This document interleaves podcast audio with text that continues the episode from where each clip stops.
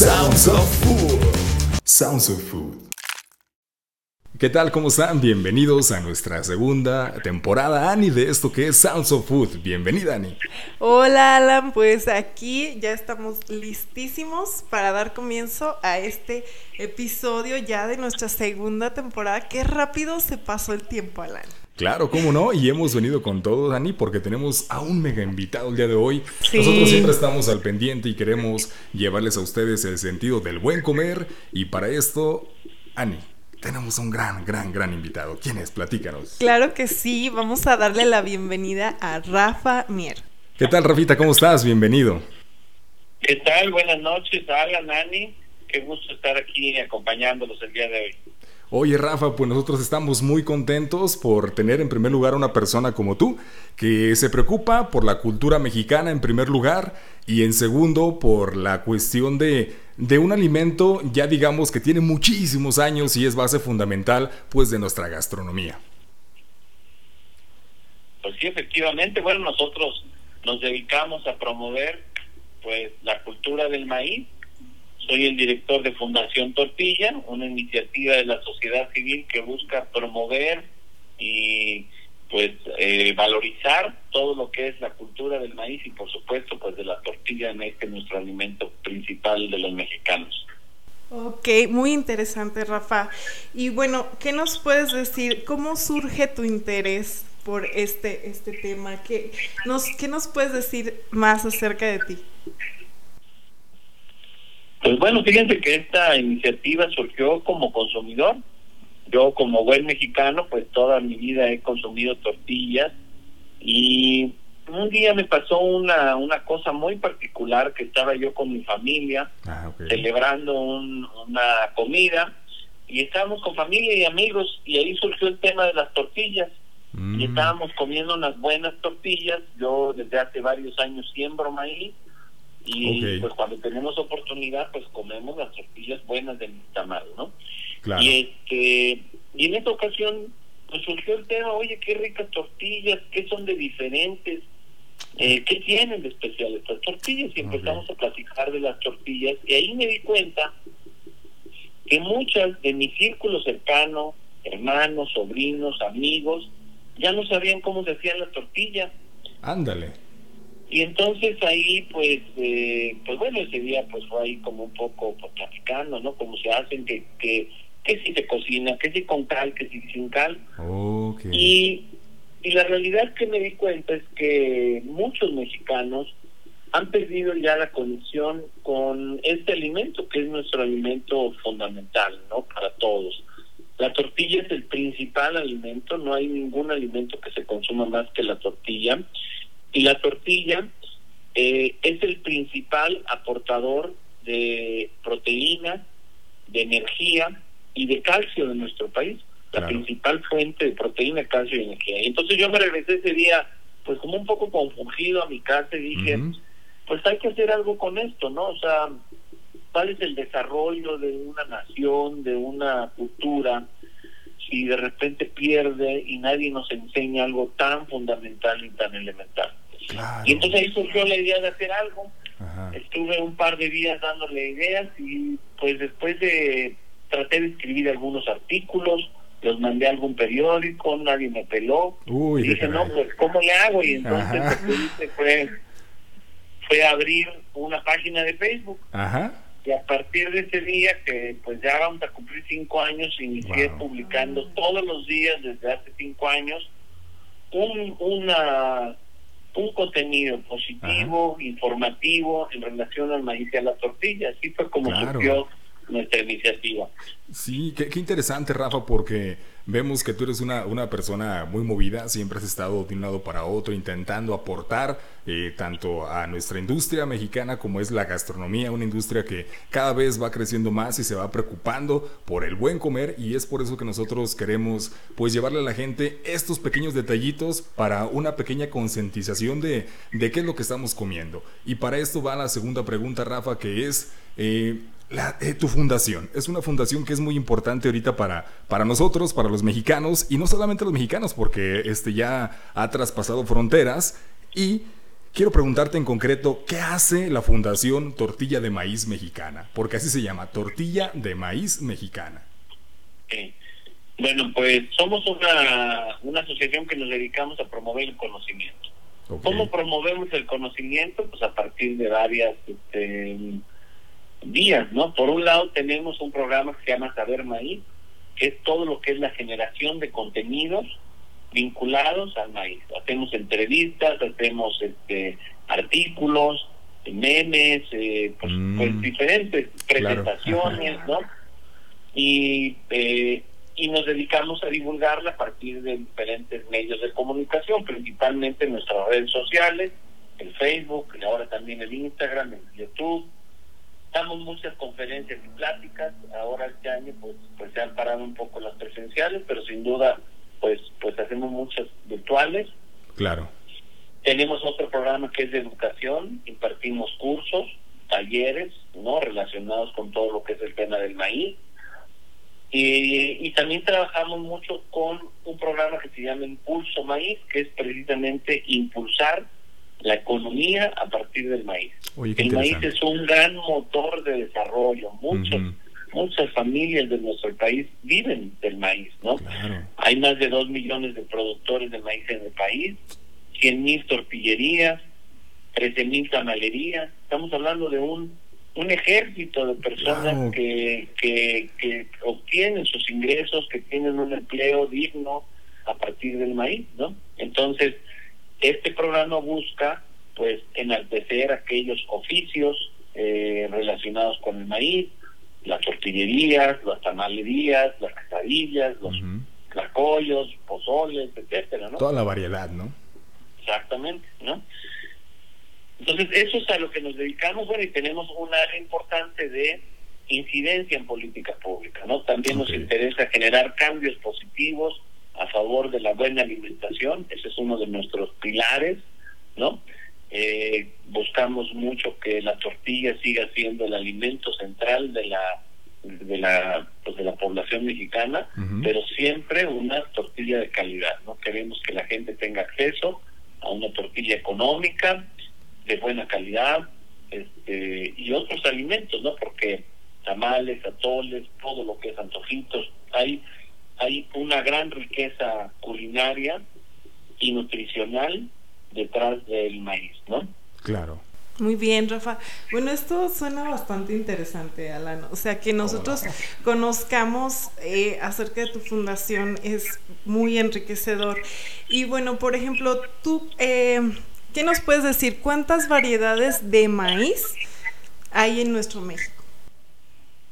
Bueno, pues en México existe más de 59 razas de maíz. Ándale, están como razas.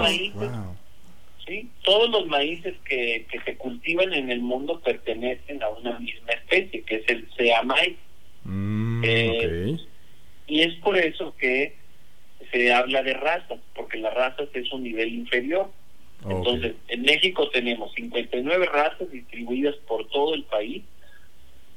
En todos los estados existe presencia de algún maíz nativo o criollo. Hay estados que tienen mayor diversidad o menor diversidad, pero todos tienen este, una, una historia y una cultura vinculada.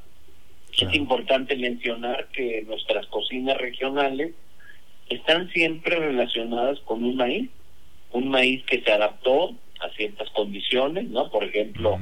El caso de Aguascalientes, ¿no? Claro. Eh, pues, en Aguascalientes existen existen maíces especiales, ¿no? Especiales de, de la región, al igual que pues en Oaxaca o lo mismo que en Sonora, ¿no?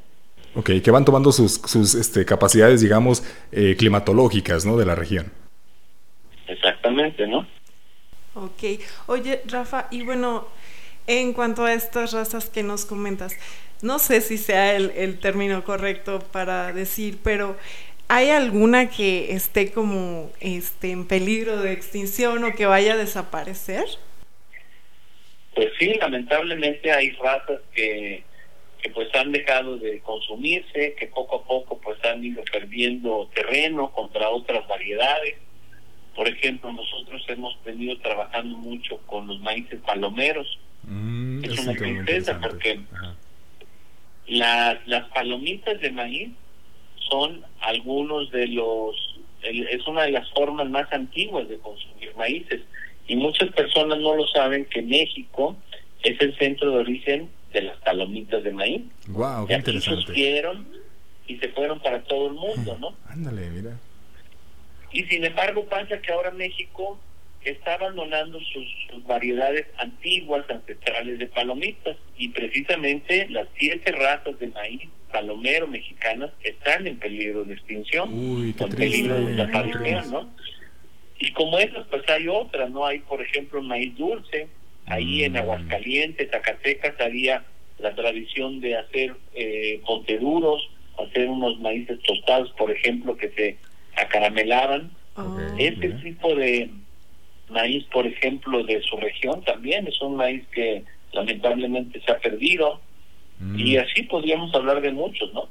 Claro, oye, y sí, porque es esto, el consumo se va, va disminuyendo y por lo tanto no se le va haciendo caso de alguna manera al maíz y se va olvidando, ¿no?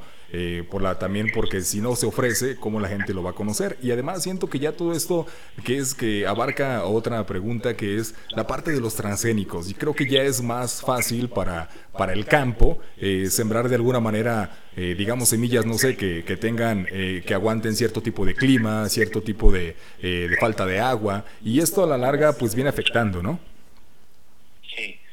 Bueno, en el caso de México, afortunadamente, gracias a la acción colectiva de muchas organizaciones y productores, se logró frenar la siembra de maíz transgénico en ah, México.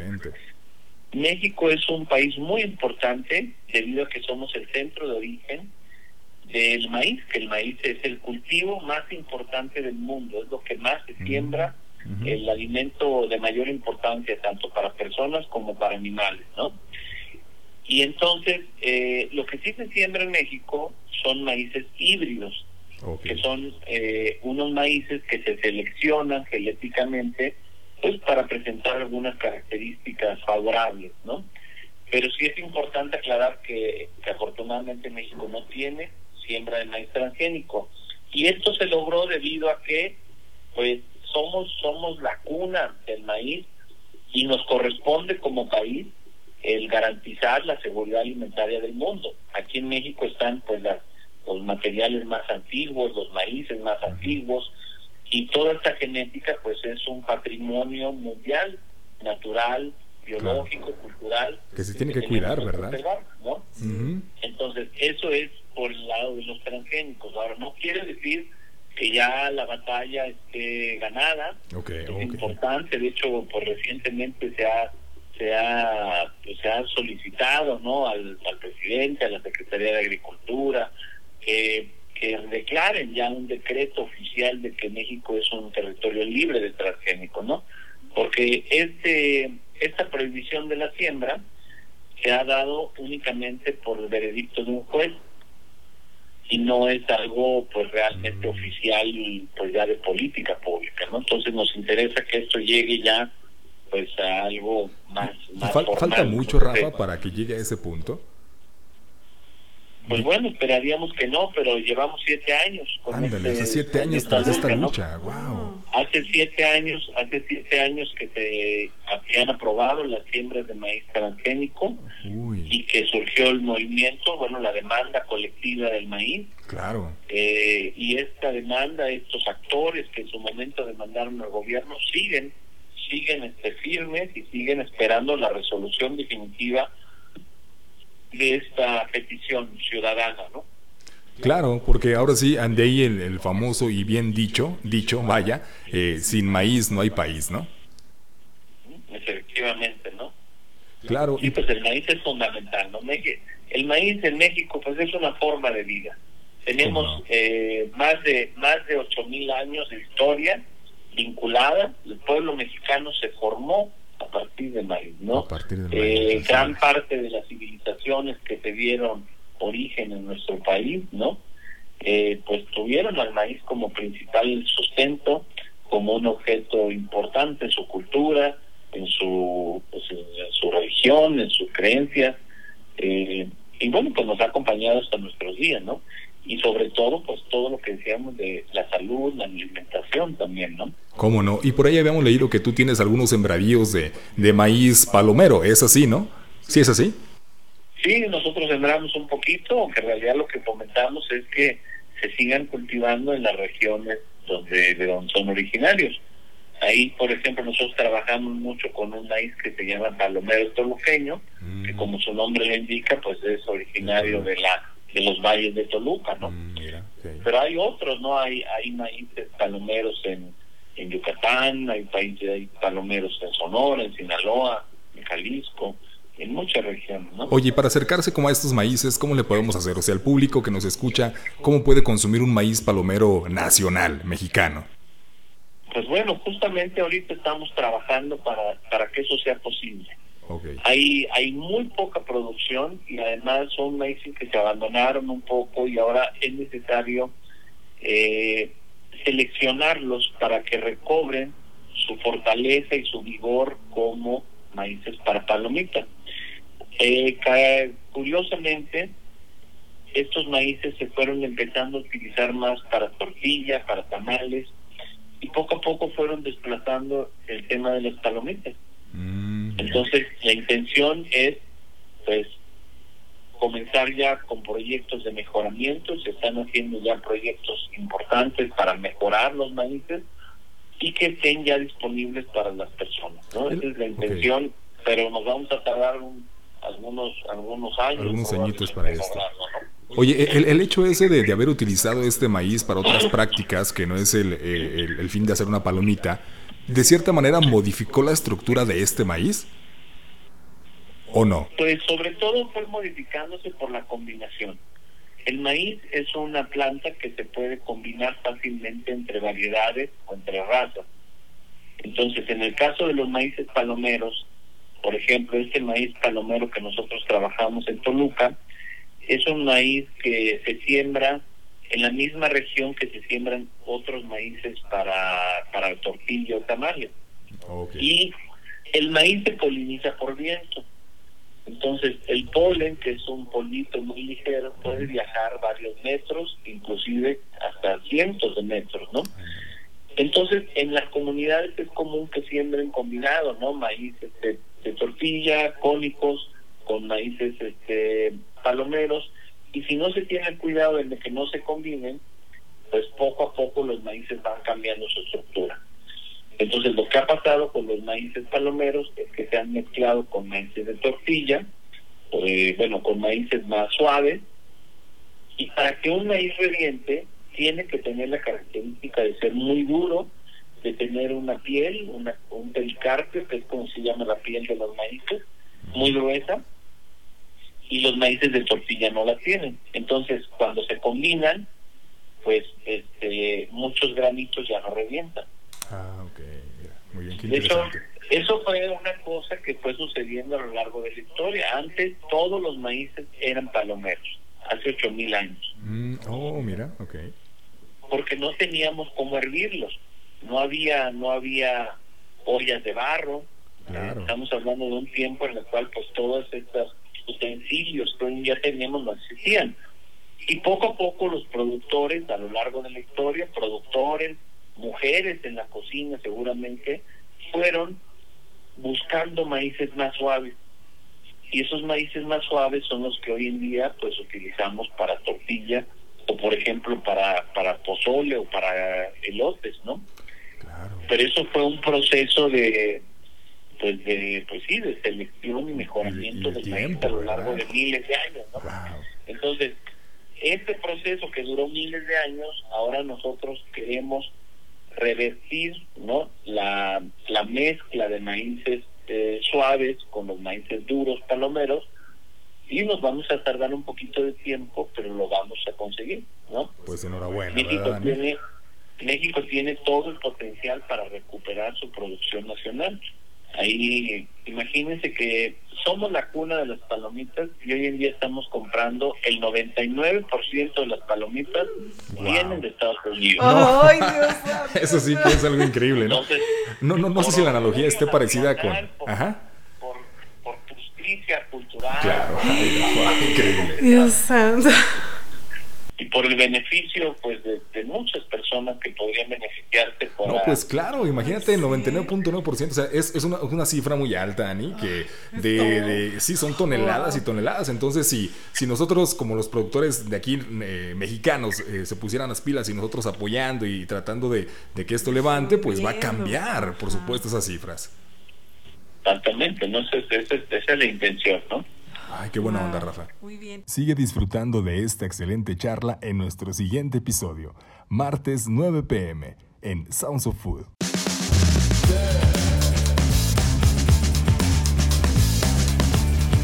Sounds of Food. Sounds of Food.